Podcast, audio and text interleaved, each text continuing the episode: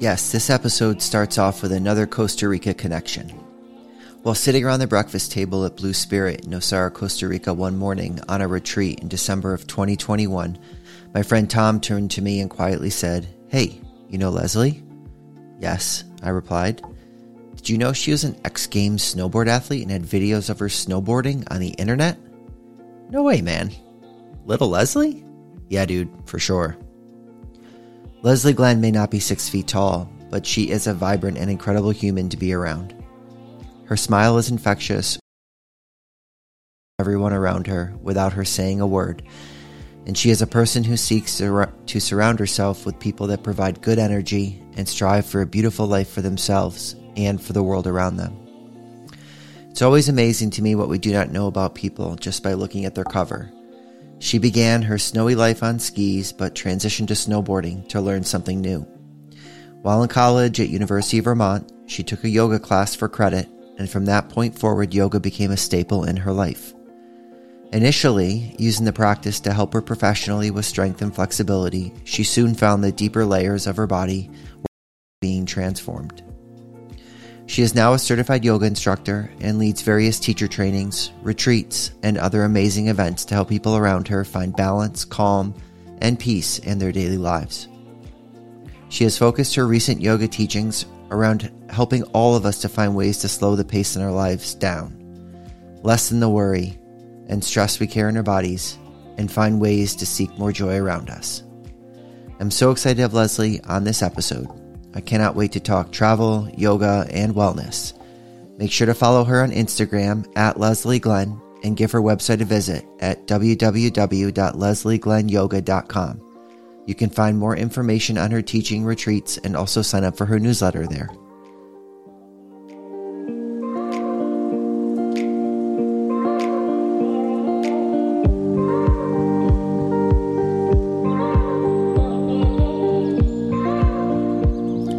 How are you? Hi, Tyler. I'm doing well. Um, enjoying a rainy afternoon in Colorado. Oh, it's rainy. I was I was gonna ask what the what the weather was like there right now. Has it been really hot this summer? You know, um, I live in the mountains at 9,600 feet. Oh, so wow. it's hot for us is relative. Like, you know, it never really gets above the 80s. Yeah, Um, but it's it's really pleasant actually. Yeah. That does that is a pretty good temperature range. Does it get cold during the winter?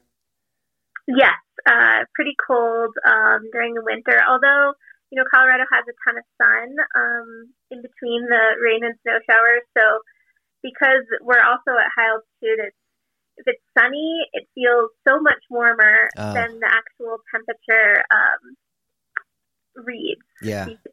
You could say. Yeah. Um, well, so kind of along that, that same line, normally I like to have guests kind of paint a picture of where they are just so p- the people that are listening can kind of picture it. So can you just sort of either describe like your immediate space or even just kind of like describe the geographical area where you are?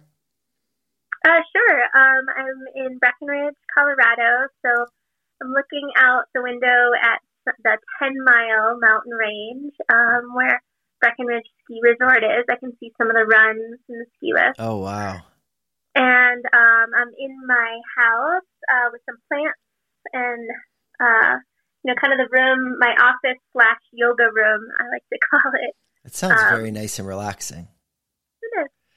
Yeah, good. So, um, I know this was this uh, was said in the intro, but we met in Costa Rica last Mhm. December, so December of 2021, um, on a yoga retreat in Nosara, Costa Rica, with uh, a joint. We both have a uh, the same teacher, Yogarupa Rod Stryker, um, and it was you know it's I, I've had a few guests on and, and I've talked in the past a lot about yoga retreats and, you know, kind of the effect of them and the people you meet. But I think um, this situation is very interesting because, um, you know, I- I think it was maybe half or two thirds of the way through the week of the yoga retreat uh, that we'll, we'll talk about this, but it, it came about that you had a, a video on YouTube of you going crazy on the slopes snowboarding, um, which led to kind of your fame in snowboarding. But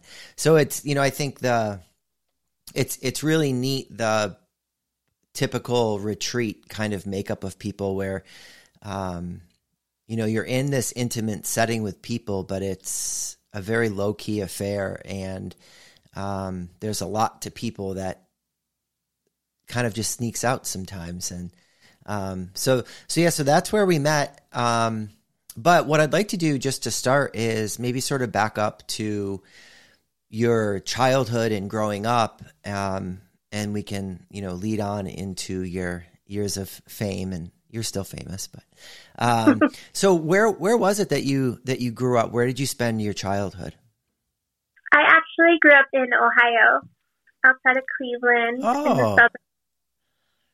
Um, we didn't, my family was really into skiing, so I started skiing really young.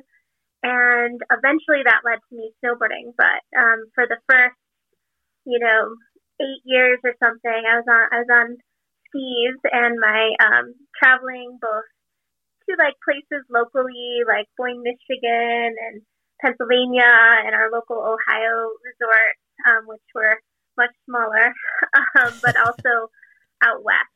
So um, I was, yeah, I had a, a wonderful traveling, travel loving, and skiing loving family who, you know, kind of introduced me to the snow and to the mountains and to um, all the magic of, of sliding down the mountain. Yeah. Well. Yeah. Now, were your par- were your parents from Ohio, or like how did they get into skiing?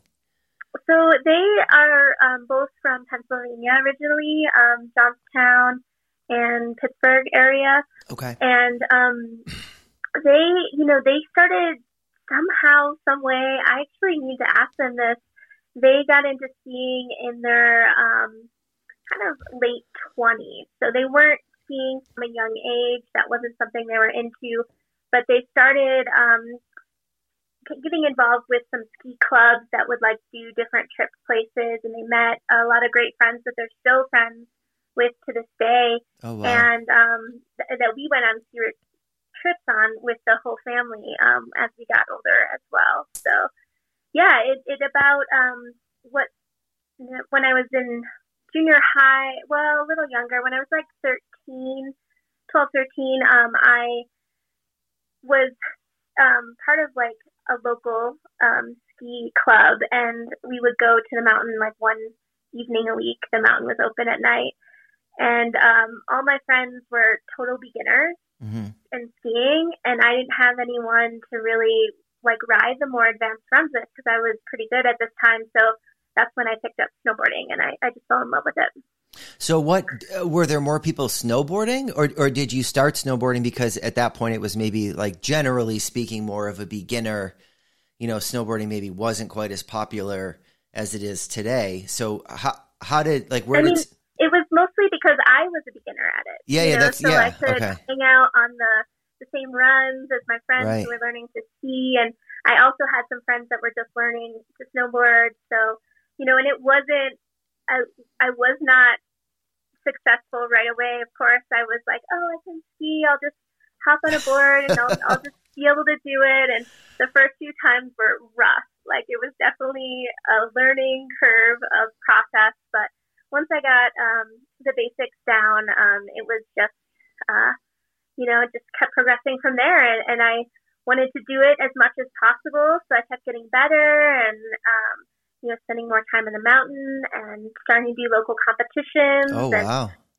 Um, yeah, it just sort of all developed um, from there. Now, um, when when you were growing up with your family, um, you said you guys used to travel a little bit. Was it primarily just in in the U.S. or was there much travel outside of the U.S. that you did it when you were younger?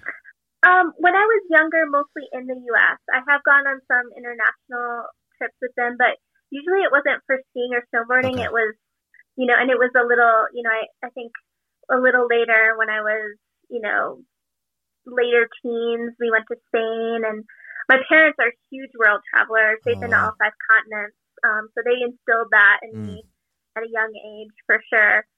And um, then when I um, started So I, I ended up going to uh, University of Vermont for oh yeah um, for college. the Catamounts, that's actually where I really right? blossomed as a snowboarder. I was on the snowboard team, and I um, was just like I had more access to like lots of terrain, and the half pipe was one of my specialties. They had a great half pipe, and um, so that's where things really took off. Um, and then after that is when I moved to Breckenridge um, once I was graduated, and um, you know just was snowboarding every day, and um, that's where I started to kind of do more big time events um, and uh, national events, and then eventually international events, and you know get sponsors and and be able to travel, yeah, places all over the world, which was an amazing opportunity. So there's a big leap you have to make from uh, taking a snowboard down a trail to taking a snowboard down a half pipe. Oh yeah. So do you recall when, like, one, how old were you kind of when you took that first run down the half pipe? But do you, do you have any memories of kind of the feelings that were going through you when you're standing up? I mean, I'm sure it wasn't a gigantic half pipe that you Mhm. started with, but I mean, nonetheless, like even a small half pipe on your first few times has to be big. Do you remember the feelings of that?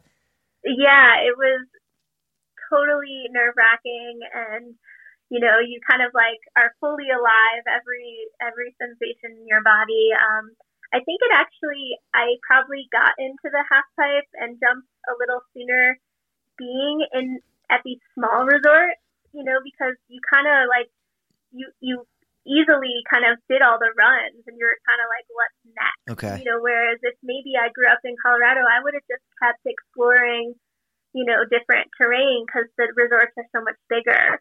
So I think there was just a point where, you know, I was like following my friends and they were um, a lot better than me and, you know, they encouraged me and I was young and brave and I, I just really, really uh, took to it, I guess you could say. Yeah, how did you make the? Uh, I mean, how did you become sort of competitive in it? I mean, were there coaches for you when you were younger? I mean, how how, how did you really you know, learn how to do it all? Pretty, you know, it's it's definitely a lot different these days. I feel like now there is a lot of um, programs for kids coming up to get involved in like snow sports and in freestyle snow sports. Um, whereas back then it was more racing and stuff. So it was more I until I got to college and was on the snowboard team, it was more just like you know, riding with my friends and cheering each other on. And I had a couple of friends who were amazing riders and actually already traveling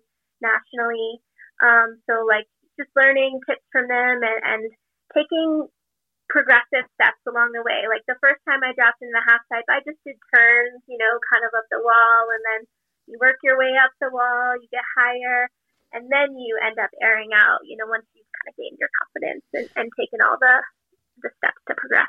When I, I I've skied my whole life. I mean, we have photos of me with my dad. Based, I think I think it was actually a dock line from our sailboat. This was, you know, in the early '80s when kids didn't wear helmets for anything, and you know we were indestructible back then.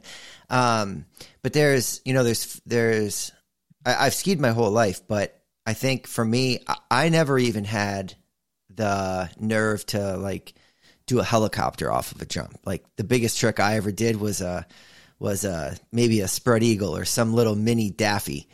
Um, so you know, I mean, as some now, and, and I thought for a, a short time there was a couple winners that I I worked, and I'm using the term work loosely, but worked at a at a uh, like ski, sailboat, tennis kind of store here locally in Syracuse, and um, I thought for a little while I was like, oh, you know, maybe I'd really want to try snowboarding, and this is when I had started uh, ski racing when I was in high school. Uh, I was like, oh, I, you know, maybe I, I had a few friends that, that snowboarded. I'm like, and I never actually did it. I think partially because I was probably too afraid to actually do it because I mean it looks really rough if you fall the wrong way like it looks Mm. I mean you're not popping out of your bindings um but so you know so I never did it so it's you know it's always amazing to me people that um especially with things that I can relate to like skiing snowboarding sailing that sort of stuff when when I, you know, meet somebody or talk to somebody about that jump. I mean, I mean, at some point there's there's a there's a point where you just say, "Oh, screw it, here we go," and you just shove off and you go. You know, um, and I mean, you can, you can sit at the top of the run or, or, sit on the dock at the marina all your life, and you you know you can wax your snowboard and you and your skis, and you can you know wash your boat, or you can you know push off and and make your way down the trail. And I mean, it's it's you know it's it's amazing to me when people when people do it. So when um, did you go to UVM uh, w- with the intent to be on the snowboard team, or did you go there just because it was in the mountains and kind of cl- close-ish to home, I guess, compared to going out west? I mean, a little of both. Um, I knew they had a snowboard program. I actually just really loved the school, and I I definitely prioritized all the schools that I were at the top of my list were places where I could snowboard um, because it was just such a passion of mine, mm-hmm. and I knew that it would just, you know, totally like tear me apart or break my heart not to be somewhere where I could at least snowboard. And then it kind of like just happened um, naturally. You know, I like that with the snowboard, you know, team. It's you know, we had, a, you know, we kind of like, it sort of was growing and building like as I was in school. So I sort of grew and built with it, if that makes sense. Yeah, because I that was I was going to ask like back when when you were there, what was it like for women in the sport? Um, there, you know, was like some really amazing pioneers um, of women in the sport that paved the way for for me for sure.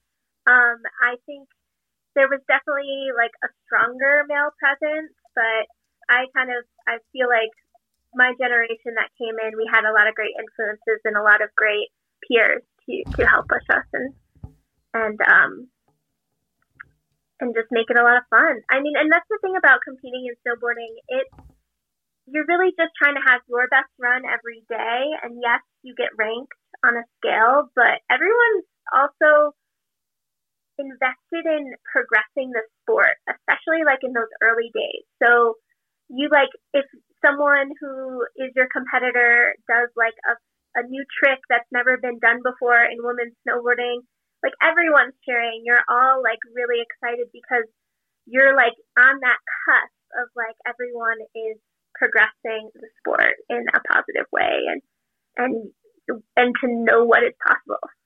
Yeah, it must be really cool to sort of be a part of something um, on on that level. You know, I mean, it's. I mean, I guess when you're, you know, growing up and in high school, I think all sports are that way. But when you get to a point where you are on such a big stage or a growing stage, um, like the energy between people has to be like really, really crazy. Yeah, yeah, it's awesome. So from um, so from UVM, you moved out west. Was that right from college to out out to Breckenridge? Yep, yep. I actually technically moved um, my final semester because I only had one project to finish, which I instead of finishing during the whole semester, that was like winter, you know, the final winter semester. I snowboarded every day, and then like a week before it was due, um, I like crammed and got it done, and you know, and then went back to walk for graduation. So um, I sort of like I was I was ready, you know, I was just ready to take it to the next step. And you know, it, it was also a little unusual to graduate college and just move to the mountains after earning a college degree. So there was definitely a little bit of convincing. You know, I think my parents called it like my year off at first, and then like, and then they realized like it was a few years in and I'm yeah. still like and I was really building a snowboard career and they kind of like finally got it, you know, once they saw my pictures in magazines or could tune in and see the X Games or the Dew Tour or these big events that um, I was able to be a part of. Okay, so now we're kind of at sort of the heart of why I started this podcast like years and years ago. Um, so, th- uh, in, in, some more detail, can you kind of explain how you started to build this snowboarding career. Like, what was it like when you moved out when you moved out west, not really knowing anybody, you know, obviously coming from UVM and snowboarding in college, I guess, you know, to some extent, maybe you knew some people, but, you know, chasing a dream and really actually acting upon it and doing it is, I mean, that's as big as taking the first run down the half pipe, maybe bigger. Mm-hmm. Yeah. So, so I, how did that all come together? Um, I, you know, I had a group of friends who were all like my snowboard crew, and you know, we made videos back in the day, VHS tapes of us all riding, and um, you know, uh, we were like, of, of several of us moved out to Breckenridge at the same time, so it was really nice to have that security net of friends from college that I love to hang out with and um, snowboard with every day. And then also just the um, community of snowboarding back. Um, so that was, I graduated in 2002 from UVM. So, you know, early 2000s um, was the people who were out there every day and riding the half pipe, riding the park. It was a pretty tight knit mm. crew. Mm. So I really was welcomed in and, you know, I, there was famous you know, pro riders that were part of that group. There was just people who loved to ride, you know, the half pipe in the park. There were people who just loved to ride the mountain. And um, we all hung out together and, you know, um, rode on the mountain and, you know, you know, hung out afterwards and um, traveled together to different ski resorts and, and really made the best of it. What were you doing for money at that point? Like, how did you quantify it? Yeah, so I started working at the Breckenridge Brewery. Um, the first year I moved out here, and they were amazing throughout my whole career because there's, you know, only there's an off season with snowboarding, and there's also, um, you know, a lot of like downtime, and sometimes, you know, you win a contest and you get like winnings, and sometimes you don't. So, you know, there was definitely a stretch of years in there where, you know, I was always I always had that um, position waiting tables mm. um, and a really cool um, like group of people I worked with there who also loved snowboarding and totally got it when I had to go out of town and would were able to like work my schedule around it and um, yeah so I I I had that to like kind of fall back on whenever I needed it. And so how did it turn from like this is really cool. This is my life. Like I'm young. I've just graduated college. I'm getting by to becoming something that is like, I mean, professional. Like, what, where was the gap between, like, how did yeah, how, how, do you um, go from that to X Games? well, the um, you know, first, you know, it was basically like my waiting tables was just helping me, and the schedule was really flexible too. So it was just helping me snowboard every day and just get better and better and better and progress. And then it took a few years for sure for me to, you know, in this kind of bigger um, resort area and like get um, getting in and to be able to get into bigger events and things. Um, I had to sort of build up a resume, and I even had like a snowboarding resume that said like, here are my like regional results. Here are my wow. like here's like some photos. Like here's a video you know, so um, I sort of spent those first um, handful of years really building that up. And then um, I started to get some good results in some of the bigger events, the Grand Prix, which were Olympic qualifiers and still are um, at the time. And snowboarding was just getting into Olympics. Mm. Um, you know, it was just like, I think 98 was the first year it was in. So um, I was able to, you know, just kind of network and and um, get some sponsors that help support me, and then eventually the sponsors would help with both travel costs um, and uh, just the financial part piece of it, just allowing me to both have the equipment I needed, like lots of snowboards, and because when you're snowboarding that much, you go through quite a few snowboards even in one season, and um, you know the clothing and all the gear and then also, um, you know, money to help support me. So when you started doing all this, um, were you tra- did, did, your travel start to really increase both like throughout the U.S.? I mean, how did how does that get determined? Like, where do you, who says you're traveling here and there, and was that determined by you or sponsors? How does that all work? You know, it's a combination. Um, there's like certain events like World Cups um, um, that the Grand Prix series is a part of that you're invited to um, by the U.S. team. So like those ones, you sort of have to get like you have to get the call. You know, you have to be like, all right, we're putting a group together and like we have a spot for you if you want to be there.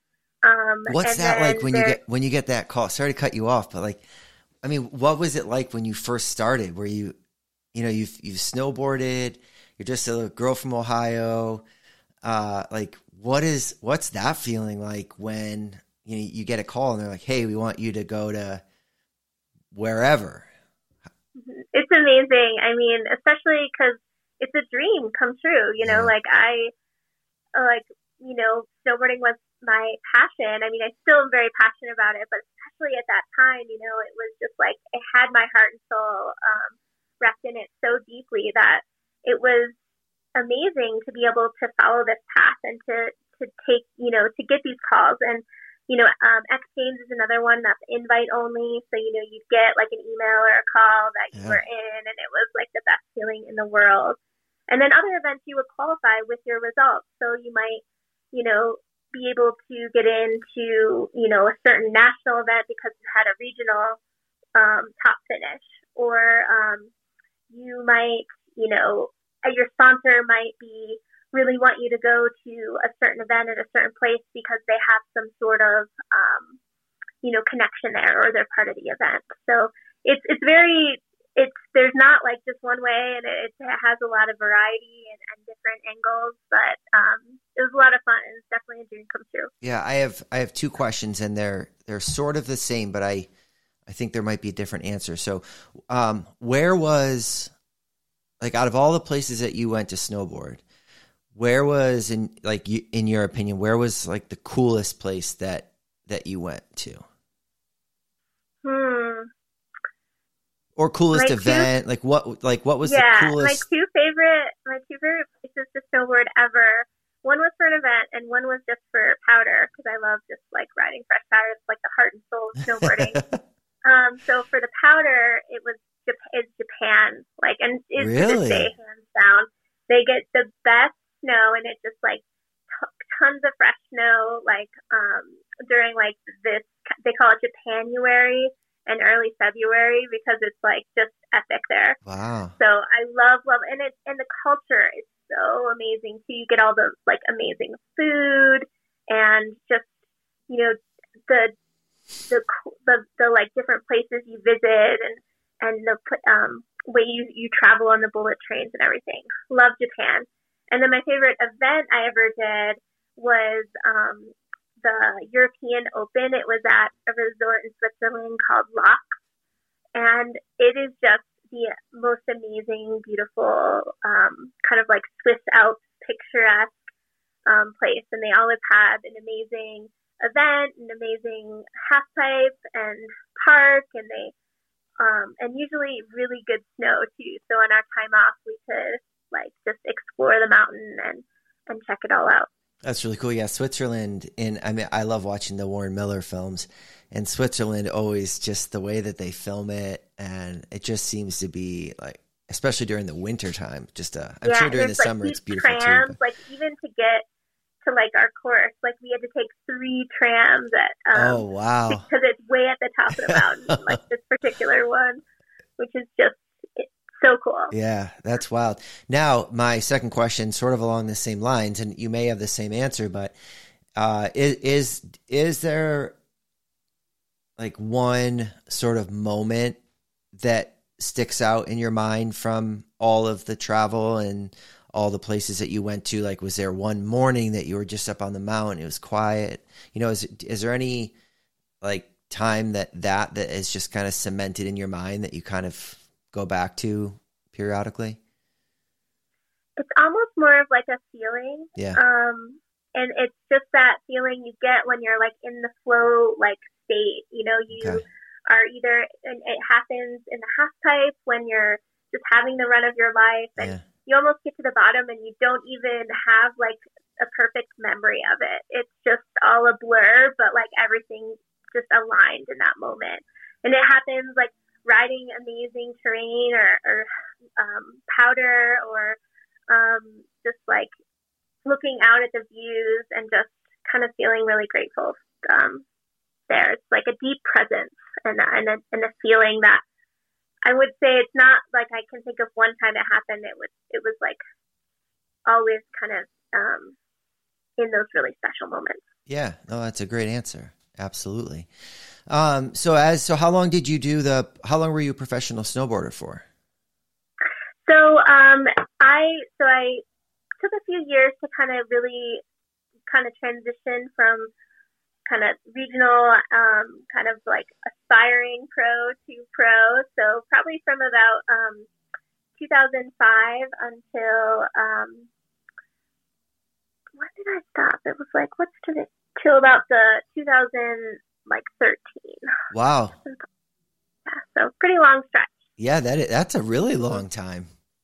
Yeah. Was there any point at which you kind of started to like? I'm sure there were, but um, t- times that there was burnout or you know that were just like a struggle to kind of keep going with it or was it just always just a really deep seated passion that you were just like this is magic i can't believe i'm doing this you know i always had the passion for like the progression and like the actual snowboarding part i would sometimes get burnt out on like just back to back events mm-hmm. or commitments um, just you know, you know, there's like a Vegas trade show that's now in Denver that like you'd have to go like from one event, and often it was like a big one, like X Games, like straight there, and just kind of like be in the booth uh, with your sponsors yeah. and stuff, and that kind of stuff definitely kind of burned me out a little bit.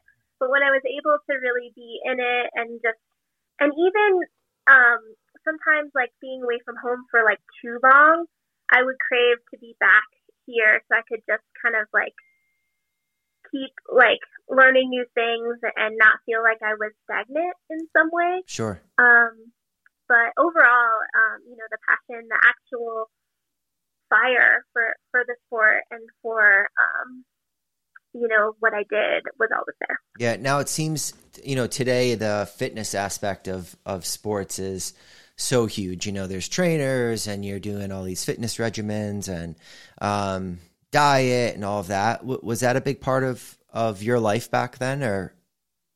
You know, it it came it it started at the beginning. It wasn't you know snowboarding was still kind of on the fringe a little bit, yeah. and it was still Cowboys. there's like a, a little bit of a party scene, and it wasn't like as um kind of accepted. You know that it was like the the fitness side and the sports side, but you know I actually learned through having injuries and also and, and going through PT and also just, you know, noticing, um, you know, that my, um, you know, capacity would be greater when I took better care of myself, when mm-hmm. I slept better, when I ate better, when I was more conscious about these things. I definitely learned that through those years. The early part, I was, you know, got more kind of sucked into the, the scene of it. Yeah. And then, you know, I, and as we all do as we sure. get older. Yeah, absolutely. So when, when did yoga how did you find yoga and when did that kind of become a part of your life? So I um, actually took my first yoga class at UVM as like an elective. Oh wow, that's cool. yeah, and um, ironically, someone told me it would help my snowboarding. So I don't remember who that person was, but it totally did in so many ways. Um, and I'm grateful for for that um, connection. So I took the yoga class and I loved it. I would say those like college years and the early years I was more of just like a dabbler in yoga. Mm-hmm. Like I wasn't really, you know, I, I would go to classes here and there or do, you know, some poses here and there, but I wasn't um, deep into the practice.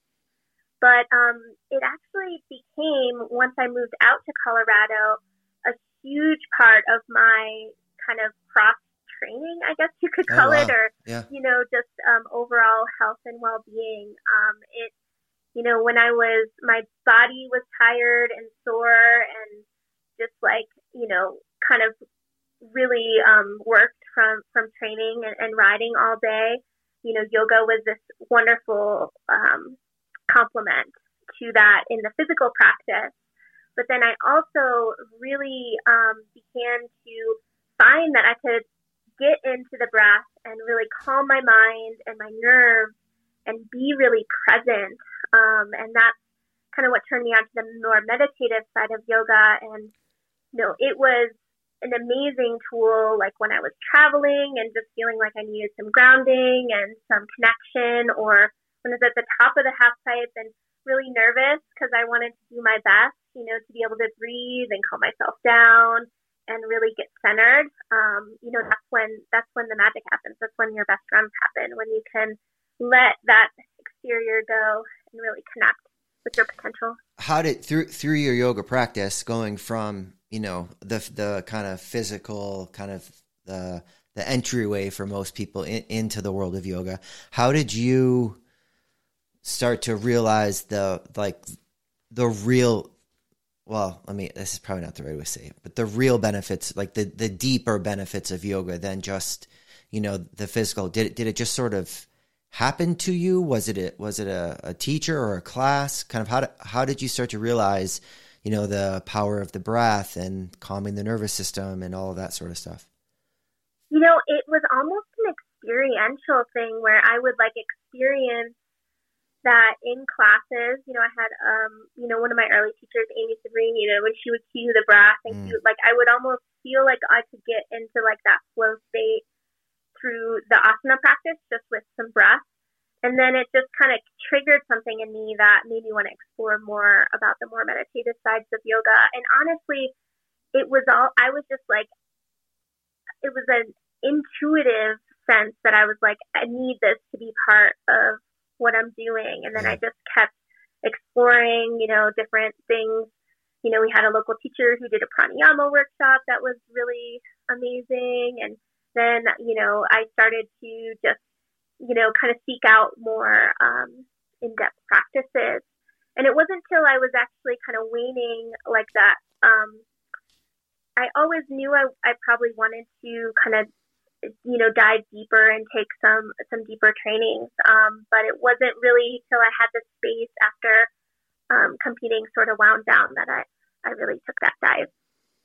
And as your professional snowboarding career started to slow down is that when you kind of invested more time in, in yoga? When did you mm-hmm. become a teacher and kind of pursue that path? Yeah i i the the a year I stopped competing, that summer I took a yoga teacher training, and um, it was amazing experience. And I was one of those people who's like, I'm not sure if I'm going to teach, mm-hmm. but I just I think we, I think most of us are that way. I know, and then it's so funny because now I'm a full time yoga teacher, so it's um, it's been an amazing journey. And um, two um, two of my uh, original teacher training um, you know, teachers they um, were students of, of Yogarupa Rod Stryker. So they introduced me after we finished the training. Um, I went to my first um, Power Yoga training, mm. and that led me right on the path. And it was just I was I was in it, you know, from yeah. there on. Yeah, I remember when, um, and n- not to make this all about this, but I remember it was um, so the first yoga retreat we did with him was right before the pandemic in 2019, and I had sort of just found him through another teacher of mine, Kevin Courtney, and and also Brennan Matthews actually, and I was so excited to go to study with him in, in Costa Rica, and that you know there, have been a couple kind of pivotal points in the the shaping of my adulthood. Um, one was a yoga retreat with Amy Wren during my teacher training, which completely transformed my experience of teacher training. Um, but then th- that first yoga retreat with Yogarupa in, in Costa Rica, I left there and it was, you know, that was a week of yoga nidra and meditation, some asana practice, you know. Um, but it was, I mean, it was just to really dive deep into the effect of the breath and, um, you know, really trying to understand the different layers of the body and how every one of our actions affects, you know, mm. all of our interactions with the with ourselves and with the world around us. You know, really like you know the yamas and the niyamas really mm-hmm. truly living. It's it's just an amazing experience. So now, what type of yoga are you? What's your kind of like focus now? Is it is it general as, like asana? What where have you kind of gone with it? You know, I teach a, a big variety of classes, everything from restorative and yoga nidra to, you know, like a more kind of a line and flow style that's similar to like asana practices um, that have a kind of energetic theme um, that you might remember from, or you might, you know, from Power Yoga. So it's, it's everything in between. I also um, teach uh, our the teacher training that I started with. I'm now a teacher on. Oh wow! Uh, one of the lead teachers on, so I teach a lot of the philosophy stuff through that um, outlet. Um, you know, all the all the good stuff um, that you don't always get in the regular classes, and I love teaching pranayama and meditation as well. So I I like variety in my practice and I that reflects in my teaching schedule. I've got a little of everything. Yeah. Now I in behind you looks like you have a yoga wall right in your own yeah, apartment. I teach at a, yeah. a, I do teach at a um crystal massage and healing arts that I have a on yoga wall. Yeah. Yeah. This one's personal, but yeah, that's really cool. So, how did the um during during the you know basically two years, I guess we'll call it, of the pandemic, you know, how did that sort of alter your you know being a full time yoga teacher? Um, how did that sort of affect your practice, um, the way you approach yoga now? Like, what what was the effect of that? It definitely helped um, me. Well, it pushed me to try some online format stuff, which I I am grateful for during the time, but I'm also super grateful that I'm back in um, a more like Yeah. one-on-one situation Right, now, right. or not one. Well, sometimes one-on-one, but yeah, you know, in person. person. Yeah, yeah. um, it my practice was you know through any kind of rough spot in my life is such a gift you know just to be able to practice and to you know be able to connect in the deep way that that yoga allows us to connect um, was um, you know I I I always through different you know places in my life have always leaned on that. Um, one thing I did want to mention um, about kind of I, I got triggered um, when you were talking about um, your journey a little bit um, to, to mention is it's funny that intuitively I was drawn to all these practices and felt the benefits as an athlete, but when I actually learned like all of the like depths of yoga philosophy and how to like release self-limiting beliefs Mhm. and to really step into your like own power and your own potential and all this stuff, I was like, wow, like that's the kind of stuff I wish I knew more about. Even though I was Right. doing some of these practices to stay calm and centered, I definitely like see such a huge correlation between like these, you know, barriers you sometimes put in for um, for ourselves. Um, and even though I was I was able to get pretty far, I wonder, you know, what it would have looked like if I had a deeper understanding of um, these deeper layers of the practice. Yeah, well, I mean, when you said you started practicing yoga in college, just because you had the ability to take it as a class, I was super jealous. We were in college at the same time, and you know, yoga was. I, I I'm not even. I, I'm not even sure I knew that it existed, and you know, I, I look back on it now, and you know, I've since I started practicing, like I'll, you know, for months I'll be every day, you know, but then I'll, then I'll, then I'll stray and I, you know, and then I come back and I'm like, man, why did I ever stop? You know, life just gets in the way. It's not, it's not a purposeful, conscious thing, but, um, you know, uh, sort of to, to, to your point, Amy Wren, who led my, you know, one, she's also, I consider her one of my teachers. She is the one who led my teacher training. But, you know, for the first two months of it, there were, I, I had a block up against it. And I was Mm. there and I was existing and I was like in the room, but I wasn't, I, you know, I, I wasn't really, I wasn't open to it. And then, um, came back from her yoga retreat, which was, it just so happened it was maybe two months into, and it was my first time ever in Costa Rica. And I've said this, pe- Mm, people are probably so tired of hearing this, but like, you know, Costa Rica just, you know, it just changed a lot in my life. But I came back from that retreat and, and Amy, one, one of the classes during the week was a pranayama class. And, and I, that I just felt, I fell in love with it. So I came back and I was like, okay, you've got to get this meditation thing. So, um, I, that was when I stumbled across, um, Headspace, the app. And, and that for me, like that simple app was the game changer for me. And then, you know, between the, the yoga retreat and that just kind of changed my total awareness of what yoga is. But I'm saying this to your point because I think uh, starting to study with Yogarupa and really learning the teachings of yoga, like so far beyond the warrior poses and high crescent lunge, and you know, just to really have somebody that has been has been given the the teachings by his teacher, and his teacher was given by his teacher, to me, like just like you said, there's so there's such a depth to it that has such a profound impact in, on our on our lives and, and on our world. Um, yeah, and it's just kind of you know it just kind of it, it, for me it just sort of grabs a hold and super intriguing. Definitely. So, um, so what's what's kind of what's what's the plan going forward? So back teachings back in full swing. Are you back leading mm-hmm. retreats? I saw that you you know pri- or maybe even kind of towards the end of the pandemic, you guys did a couple international retreats. Is that correct? Yeah. So um, I was uh, I did a Portugal uh, trip to the Azores. Oh. Um, this spring, bucket list right there. Yeah, I want to I want to sail there someday. That's that's on my list of yeah. things to do. Yeah.